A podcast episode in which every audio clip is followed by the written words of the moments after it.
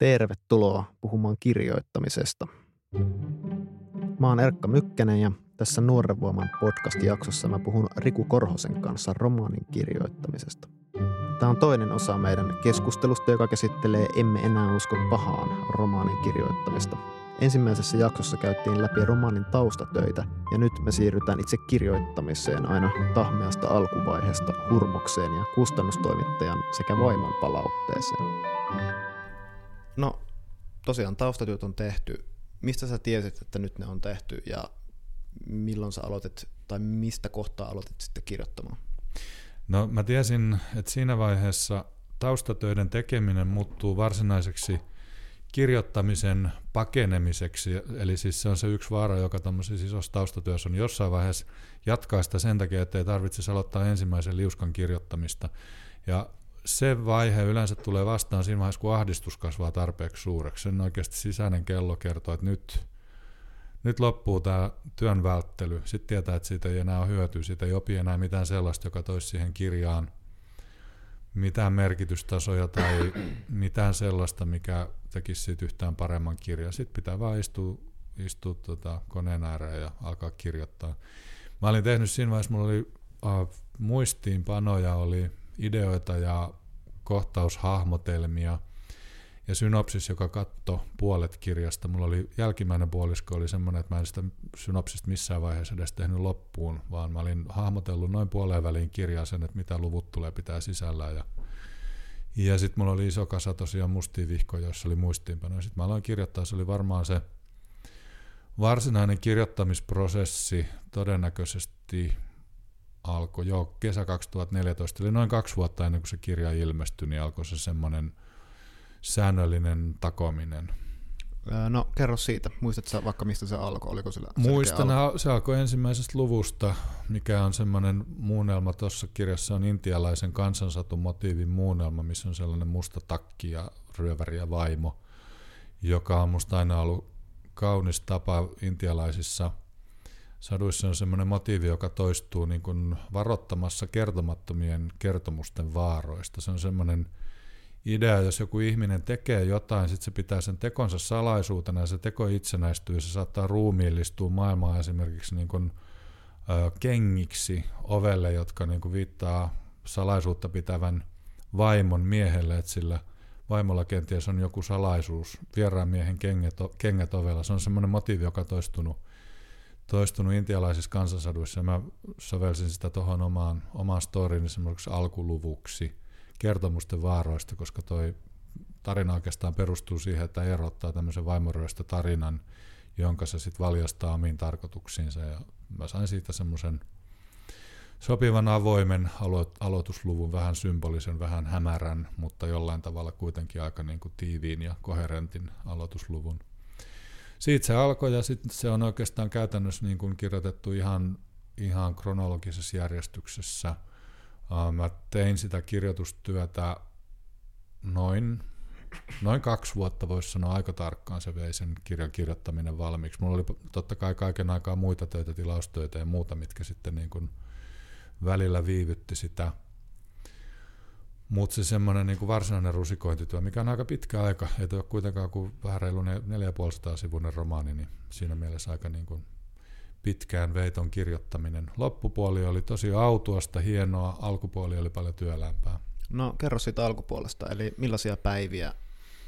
Ja, no, niin. alkupä, alku tota, osuuden päivät on ollut varmastikin pääasiassa tosi säännöllistä, semmoista kuutta kahdeksaa tuntia suunnilleen kirjoittamista, eli ihan tavallisen mittainen työpäivä.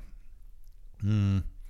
Mä kirjoitan aina romaaneja ja muita laajempia töitä kotona. Mä en pysty semmoisiin keskittyä missään kahvilassa. Mä oon kirjoittanut kolumneja, lyhyitä tilaustekstejä esimerkiksi junissa ja kahviloissa ja ystävien nurkissa ja muualla, mutta romaania mä teen ainoastaan niin kuin omassa työhuoneessani. Se ei jostain syystä onnistu missään muualla. No sanoit, että kirjoitit kronologisesti, kronologisesti tota romaania eteenpäin, niin äh, kuinka monta versiota siis teit? Et, onko sulla tavoitteena kirjoittaa E- ensimmäinen luku niin, että se on niin kuin valmis ja sitten seuraavaan, vai kirjoitat sä nopeasti ikään kuin koko paskan läpi? En. Mä teen niin, että mä kirjoitan luku kerrallaan ja sitten mä kyllä totta kai editoin niitä, mutta mä en tee esimerkiksi sitä. Mulla on yksi kollega tuttu, joka kirjoittaa kirjan neljä kertaa aina, sillä että se kirjoittaa ensimmäisen version nimenomaan niin, että se juoksee sen koko kaaren läpi. Mulla on ihan sama, joo. Joo, ja se ei niin kuin, siinä vaiheessa ole itsekriittinen ollenkaan, vaan se takaa sitä tekstiä ja katsoo, mitä sieltä tulee. Sitten se ottaa sen pinoon tietokoneen viereen, kun se on niin kuin valmistunut, ja se kirjoittaa sen uudestaan läpi niin, että se kirjoittaa sen vähän toiseen muotoon siistiä ja niin kuin tekee sen uh, vähän enemmän valmiin romaanin näköiseksi. Sitten se toistaa tämän prosessin vielä kaksi kertaa. Mä oon silleen, että, niin kuin, että hyvänen aika, että toi tuntuu musta ihan kauhean rasittavalta, miten jaksaa. Mä teen mieluummin niin, että mä kirjoitan yksittäisiä lukuja kerrallaan, sinne saa jäädä kaikkia aukkoja ja sinne saa jäädä semmoisia kohtia, joihin mä tiedän, että mä tuun vielä palaamaan ja tota ja tota kohtaa mä tuun editoimaan. Mutta mä en pääsisi eteenpäin sillä, että mä niinku roiskasisin vaan ajatukseni. Mä teen sen roiskasuvaiheen muistikirjoihin ennen kuin mä alan varsinaista kirjoittamisprosessia käymään läpi. Mulla on siellä siis, se on ihan hävettävää. Jossain vaiheessa mulla oli tapana ideoida muistikirjoihin humalapäissäni kaikenlaisia semmoisia niin mieleen juolahduksia ja joitain uh, hyvin raakoja idean tynkiä. Sitten kun mä katoin niitä, niin ne oli musta aina seuraavana päivänä 90 prosenttisesti tosi huonoja, tai suurin osa oli ihan silkkaa skeidaa. Ja mä haluan pitää sen erillään siitä semmoisesta niin kuin käsismatskusta, se, että sinne päätyy vaan ne edes pikkusen jalostuneet ideat, se tuntuu musta helpommalta. Joo, eli sä rupesit kirjoittamaan tota, niin, että sulla oli synopsis, synopsis puoleen väliin. Puoleen väliin suunnilleen. Ja, ja tota, sitten sä rupesit kirjoittaa, sä kirjoitit sen ikään kuin esipuheen tyyppisen siis ja, tarinan, siitä. ja sitten lähdit ekaan lukuun. Niin kauanko sä sitä ekaa lukua vaikka sit kirjoitit? Tuossa on siis 40 lukua about, ja, Joo, ja tota, niin on. No jotain tämmöisiä kymmenen sivuisia. Joo, mä ensimmäisen luvun kirjoittaminen varmaan oli, jos ajattelee sen esipuheen tai alkupätkän jälkeistä eka luku, missä henkilöhahmot esitellään, niin se saattoi olla työläs, siihen saattoi mennä ehkä jotain niin kuin voisin veikata, että puolitoista kaksi viikkoa pelkästään yhden luvun tekemiseen, koska mä en vielä tuntenut niitä henkilöhahmoja ne kunnolla siinä vaiheessa. Mutta se oli semmoista tavallaan muutenkin niin kuin tunnustelua se ensimmäisen luvun kirjoittaminen, että en mä aseta siinä vaiheessa mitään aikamääriä itselleni, että missä vaiheessa tämän pitää olla valmis, vaan mä katson, että miten ne henkilöhahmot alkaa muotoutumaan, miltä ne tuntuu, minkälainen se mun suhde on, pystynkö mä samastumaan vai inhoanko mä sitä henkilöhahmoa. Sen kaltaisia tunnustelutöitä siinä alussa, alussa mä aina teen. Joo, siis tämä eka lukuhan esittelee niin tämän Eeron ja Ainon perheen. Joo. Ja, ja se on hirveän tämmöinen lämmin. Niin, se, joo, niin, kyllä. se on perhekeskeinen, kyllä. Ja se oli itse asiassa kodikas kirjoittaa jostain syystä semmoista niin kuin, tosi arkirealistista suomalaista jotenkin lasten kanssa elämistä. Oli musta jostain syystä tuossa kirjassa ihana kirjoittaa. Joo, toi kiinnostaa mua myös siksi toi sun rytmi, koska mä kirjoitin ton mun, mun oman romaanin nimenomaan eka version parissa viikossa, ja sitten mä kirjoitin vuoden mittaan yksi, kaksi, kolme, neljä, viisi, kuusi versiota, jossa mm. se aina ikään kuin tihentyi ja, ja parani. Eikö sulla tullut missään vaiheessa niin kuin uupumus ja väsymys, että nyt ei enää jaksa? No ei, kun mä kirjoitin sen aina niin kuin kaksi-kolme viikkoa uusi versio, sitten parin kuukauden tauko. Okei, okay, joo. Palautetta, palautetta, palautetta, sitten taas aina muutama viikon rykäys.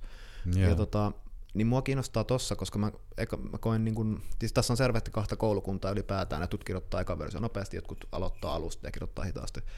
Molemmissa on varmasti puolensa, ja se riippuu myös kirjoittajasta, mutta mua kiinnostaa, että eikö sulla tullut semmoinen olo, että se kokonaisuuden tunne jotenkin häviää sun mielestä, kun sä niin kauan kirjoitat jotain yhtä kohtaa? Miten sä pidät mm. sen rytmin siinä tekstissä? Ei mulla ole semmoinen tavallaan kokonaisuuden tunne on rakentunut jo siinä vaiheessa, kun mä oon sen niin taustatyön aikanakin, mä koko ajan eläydyn siihen storyin sillä tavalla, että mielikuvat siitä niin kuin, uh, tuollaisten ihan visuaalisten mielikuvien tasolla on koko ajan mukana. Eli siis mä olin elänyt sitä tarinan käänteitä läpi jo aika kauan ennen kuin mä aloin kirjoittaa mitä, eli siis mitä tulee tapahtumaan. Mä en tuntenut mun henkilöhahmoja vielä, mutta mulla oli suunnilleen käsitys siitä, että millainen se kaari tulee olemaan. Eli mä oon sitä sillä tavalla mielessä niin kuin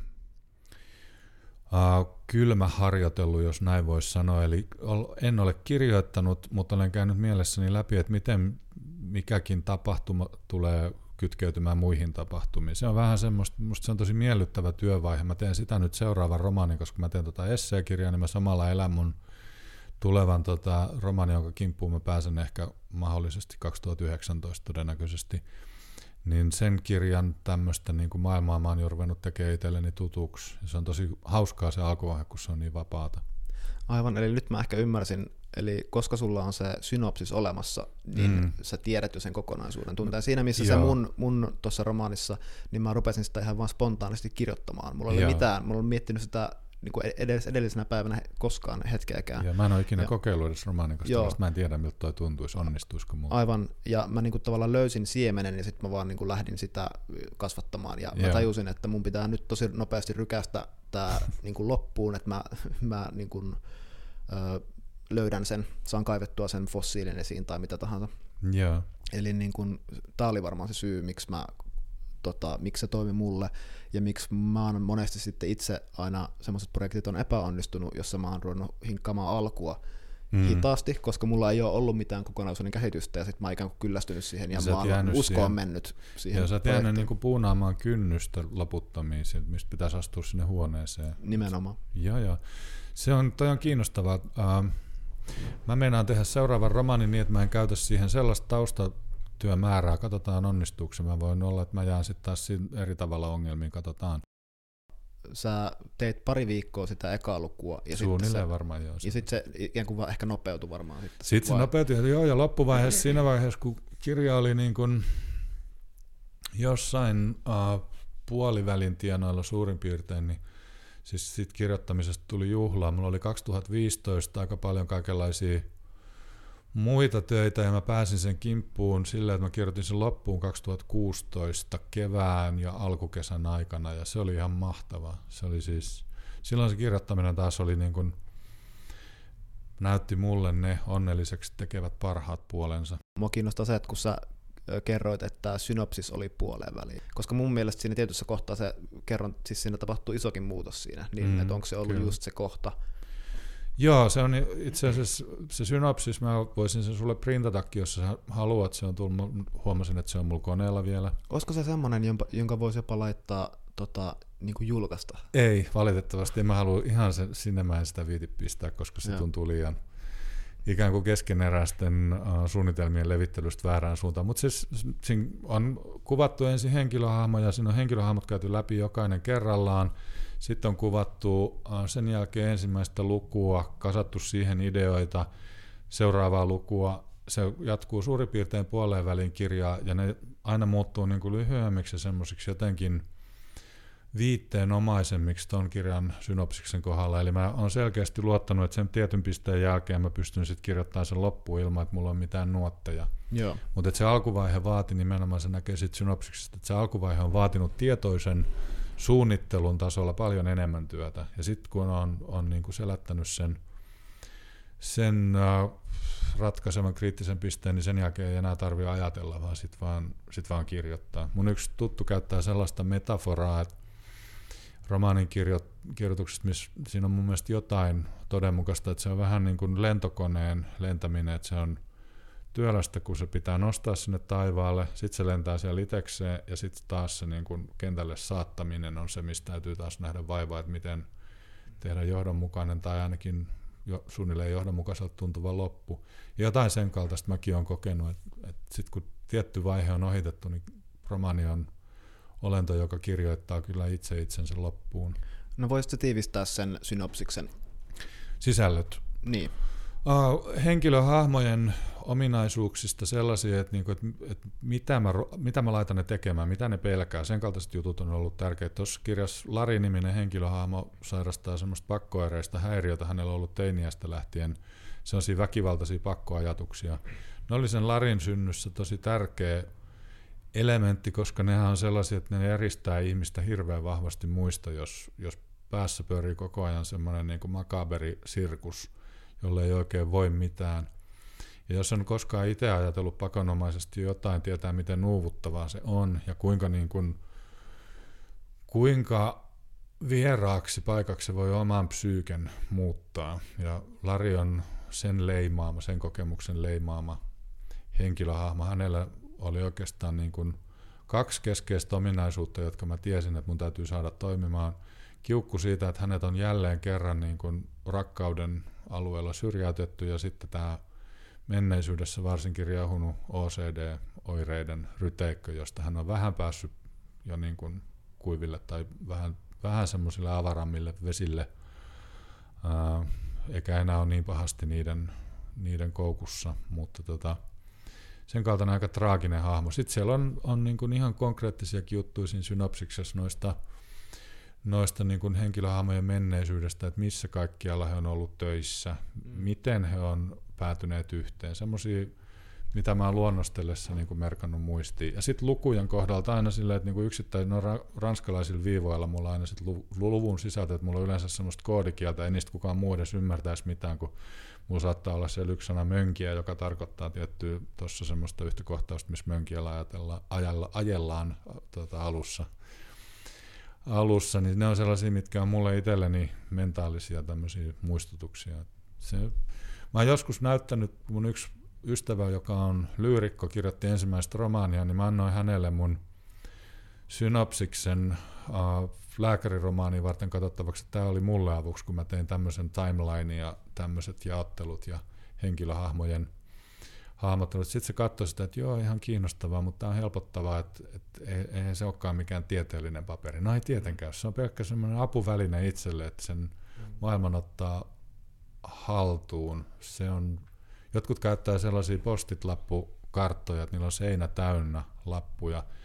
Jotkut äh, käyttää konkreettista karttaa, eli laittaa seinälleen paperisen kartan, johon on merkitty, että missä mitäkin tapahtuu. Se voi joitakuita auttaa sen hahmottamisessa. Mä oon visuaalinen ihminen itse, mutta mulla se visuaalisuus rakentuu aika paljon semmoisista omista sisäisistä mielikuvista, että mä en tarvitse esimerkiksi niinku kuvaa jostain talosta, että tänne mä sen laitan.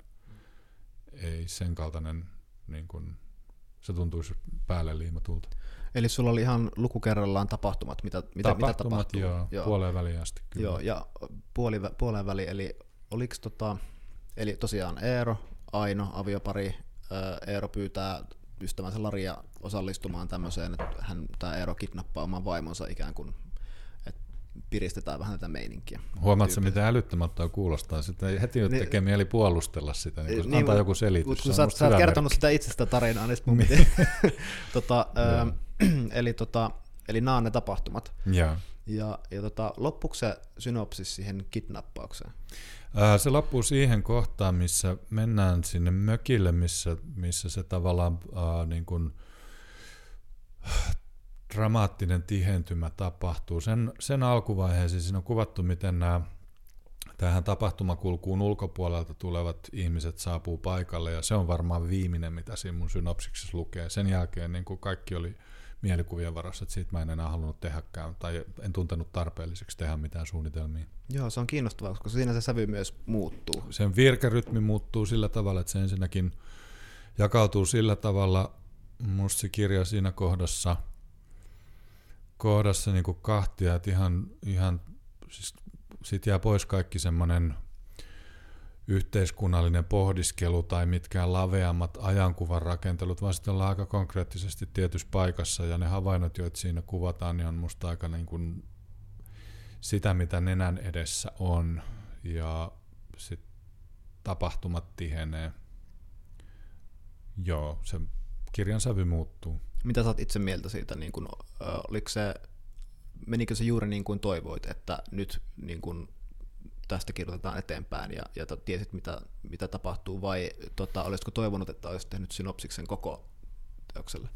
En mä toivonut. Mä halusin sen tietyn niin kuin dramaattisen sellaisen pimeämmän jakson, joka siellä loppu, uh, loppupuolen alussa tapahtuu sen uh, väkivaltaisen tihentymän, niin mä halusin sen tehdä sillä tavalla, että siinä on, on semmoinen tietty niin kuin klaustrofobinenkin tai aika ahdas tunnelma, ne näkökulmat vaihtuu, se on, noudattaa siinä semmoista niin kuin luvuittain jakautuvaa näkökulmajakoa, mutta en mä niin kuin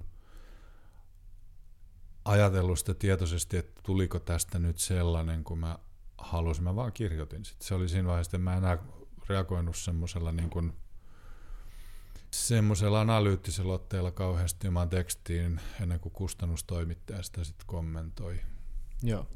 No okei, mennään sitten siihen, että sä kerroit, että tuli hurmioitunut vaihe siinä kirjoittamisessa. Joo, niin se oli ihana. Mikä, missä kohtaa sä silloin olit sitä tekstiä? Mä olin kirjoittanut suurin piirtein varmaan noin 200 liuskaa siinä vaiheessa, kun mä tiesin, että, että niin kun mun ei tarvi enää kantaa mitään huolta tästä kirjasta. Nyt se kirjoittaa itse itsensä loppuun. Ja mä oon kokenut saman aikaisemmin. Se on tosi hieno vaihe. Työssä se on semmoinen vaihe, jos oikeasti tuntee, että jotkut sellaiset psyykkiset niin kuin estoisuudet on karjissut kokonaan. Siihen tarinaan uskoo itse, siihen pystyy samastumaan sillä tavalla, että kun tekee työpäivän ja seuraavana aamuna palaa koneelle, niin pääsee saman tien sinne sisään. Siinä ei ole sitä sellaista niin kuin vierauden tuntuu, mikä alkuvaiheessa romaani saattaa olla. Aika niin kuin semmoinen työtä vaikeuttavakin se, että ei, ei usko, mikä helvetin Aino, kuka Aino, mistä, miksi mä tämmöisestä ihmisestä kirjoitan. Eihän tämmöistä ihmistä edes ole. Se koko absurdius, mikä siinä alkuvaiheessa on. Mm. Niin loppupuolella romaani sellaiseen ei mun mielestä enää tarvi. Ja sä nimenomaan olit kirjoittanut alusta koko ajan kronologisesti edeten. Kronologisesti joo, ja varmaan mä sanoisin, että aika tarkkaan 200 liuskan kohdalla siis se on suunnilleen tapahtunut se sellainen tosi onnelliseksi tekevä vaihe. Missä vaiheessa se oli sitä tarinaa? Se on ollut... vaan se, mä voin kysyä vaikka ton Joo, mä luulen, että se on ollut itse asiassa niin kuin helppo vaihe, on alkanut aika tarkkaan siinä, kun siinä kirjassakin alkaa tapahtua. Eli siis siinä vaiheessa, kun kaikki taustottaminen ja taustottaminen ja semmoinen on niin kuin takana. Eli siinä tuossa kirjassa käydään, se alkupuolen rakenne on sellainen, että siinä palataan asioihin ja niitä valotetaan uudestaan jonkun toisen henkilöhahmon näkökulmasta ja niistä kerrotaan vähän lisää. Eli se alkupuoli romani on semmoinen ähm, ei-lineaarinen. Siinä tulee takaumia, siinä tulee semmoisia neuvotteluja, jotka niin kuin myöhemmin näyttäytyy uudessa valossa, mutta sitten kun ne neuvottelut on saatu käy, käytyy läpi oikeastaan se toiminta alkaa, niin mä luulen sosiaalisesta todellisuudesta kuin nämä mun päähenkilöt. Se putkahti sinne ja, ja siinä vaiheessa myös se niin kuin tavallaan romaanin ja kaunokirjallisuuden irrationaalisuus näyttäytyy semmoisessa suopeassa valossa. Se, mikä aluksi on niin kuin absurdia ja hölmöä ja tuntuu kummalliselta, kun on vieraat henkilöhahmot, joita ei vielä saa oikein niin kuin välttämättä toimimaan, niin sitten kun romaanikäsitys on tarpeeksi pitkään, niin sitten siinä mun mielestä käy niin, että se irrationaalisuus on tosi semmoista niin kuin luontevaa, se on nimenomaan leikkiä muistuttavaa ja sitä ei enää ollenkaan kyseenalaista. Kyllä mä sanoisin, että se on ollut nimenomaan siinä vaiheessa, kun se varsinainen ton romaanin toiminnallinen jakso käynnistyy, eli se eli ryöstö. Kun, eli kun tuli merirosvo tuota, mm. taistelu. Joo, hyvä, hyvä ajallinen silta. Nimenomaan sen kaltainen niin kuin, ehkä joku kirjoittamisen semmoinen välittömyys.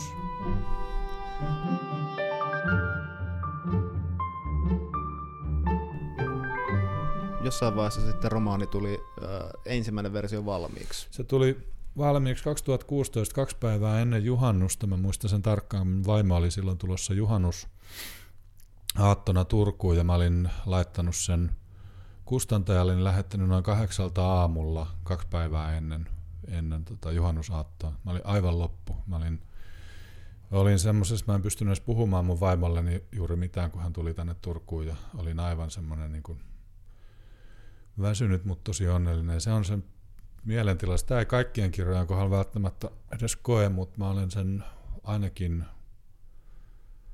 ainakin kahden kirjan kohdalla sen autuuden kokenut semmoisena täysin niin kuin mahtavana tyhjyyden tunteena. Siis 2016 kesäkuussa. Joo. Ja se oli siis e- eka versio.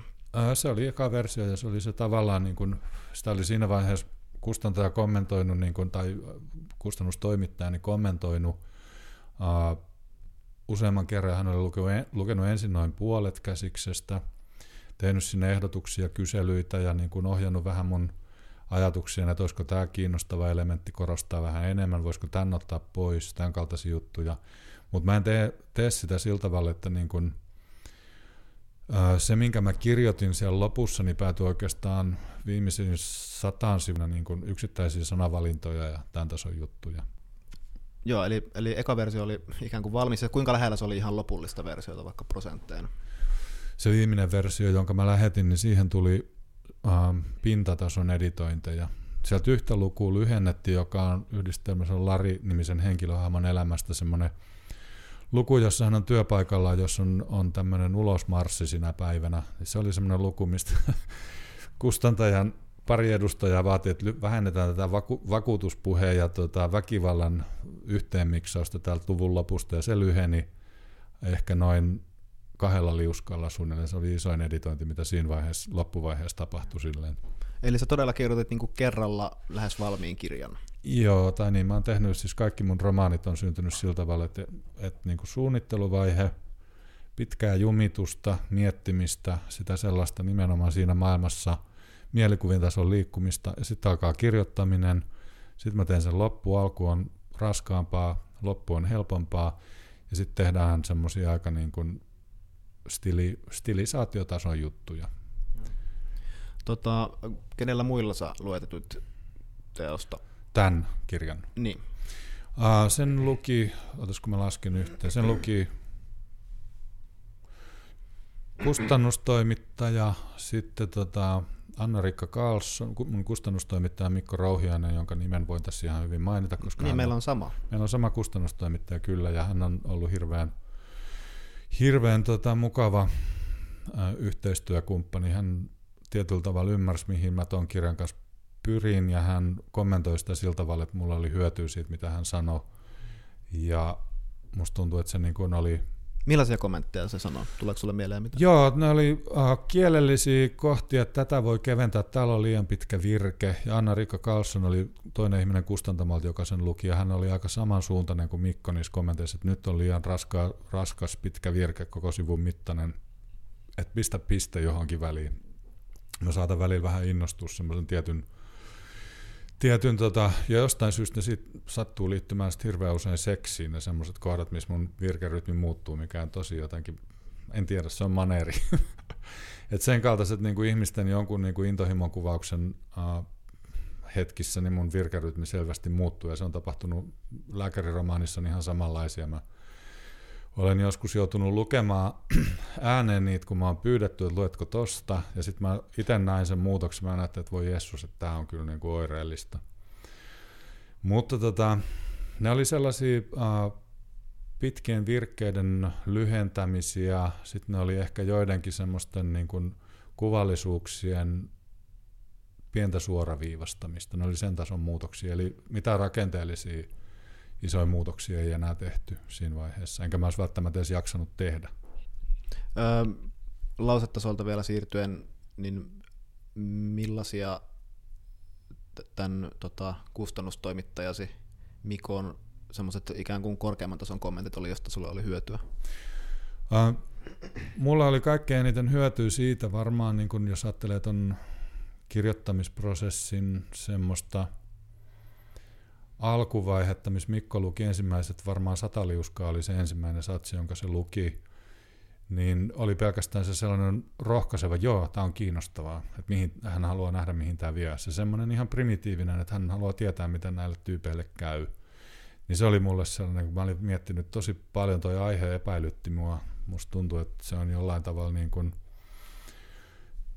väärällä tavalla farssimainen, ja sitten mä ajattelin, että koska mä tiesin, että siihen tulee kytkeytymään todellinen väkivalta, niin mä ajattelin, että siinä on jotain halpaa semmoista niin kuin B-elokuvamaisuutta, joka arvelutti mua tosi pitkään.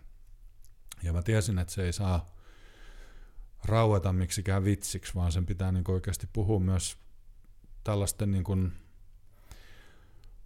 valikoitujen maskuliinisten myyttien traagisista seurauksista sillä tavalla, että se ei tunnu niin kuin halvalta ratsastamiselta, Eli se, sen kautta jotenkin niin kuin hukassa tai tuntuu, että tämä on järjetön, niin ehkä se rohkaisujuttu oli nimenomaan se kaikkein olennaisin. Mm. Jotain niinkin yksinkertaista.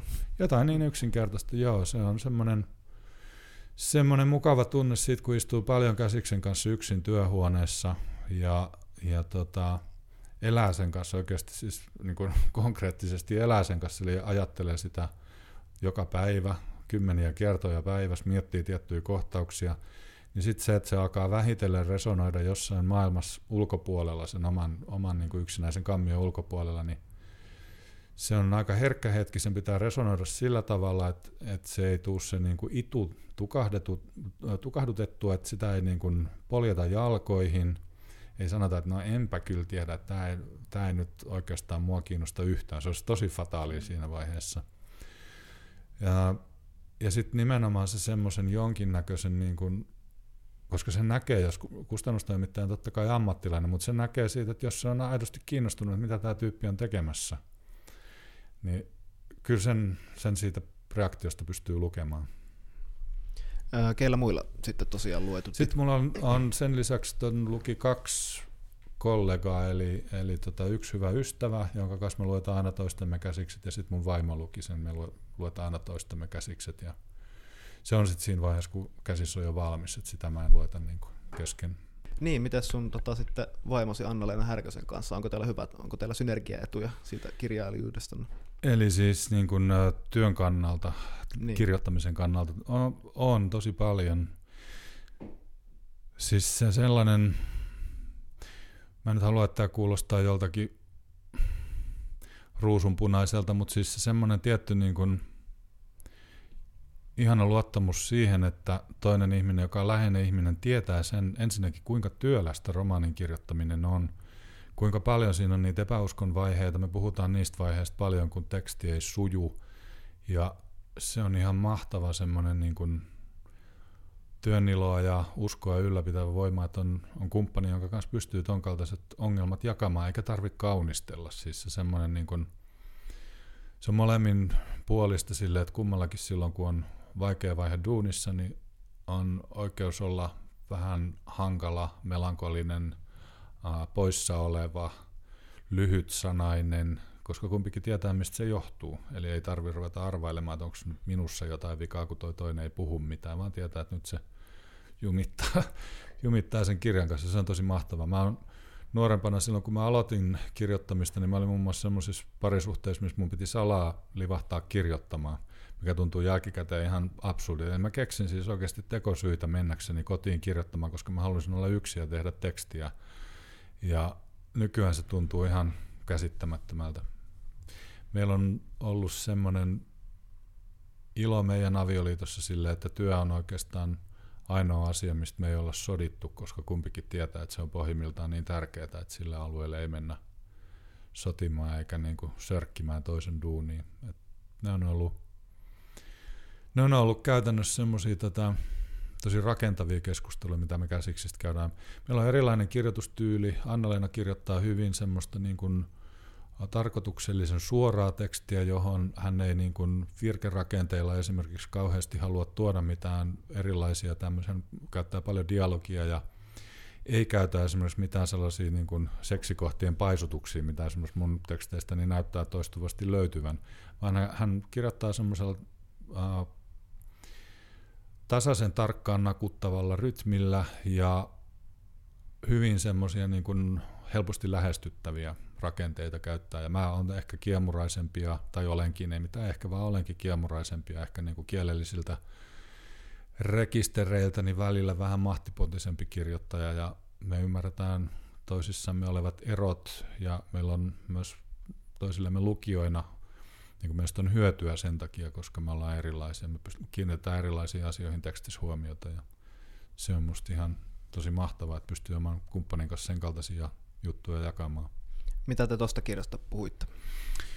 Äh, sellaisia kriittisiä huomioita oli nimenomaan siitä kohdasta, mistä me aiemmin puhuttiin, siitä kohdasta, missä mun mielestä teksti lähtee niin kun, tai se lähti sillä tavalla, että mun ei tarvinnut enää kauheasti sitä miettiä, vaan se alkoi kirjoittamaan itse itseään, niin Anna-Leena oli esimerkiksi siinä sitä mieltä, että siinä tapahtuu niitä näkökulmavaihdoksia niin nopeasti, että hänen on vaikea pysyä kärryllä, että kuka puhuu ja kuka on missäkin luvussa ja ja tota, sitten mä kysyin muualta, että onko vaikeuksia seurata tätä kohtaa, ja sitten kun siellä sanottiin, että ei, niin sitten mä päätin, että okei, tämä on nyt semmoinen kohta, että tässä mä teen oman ratkaisuni.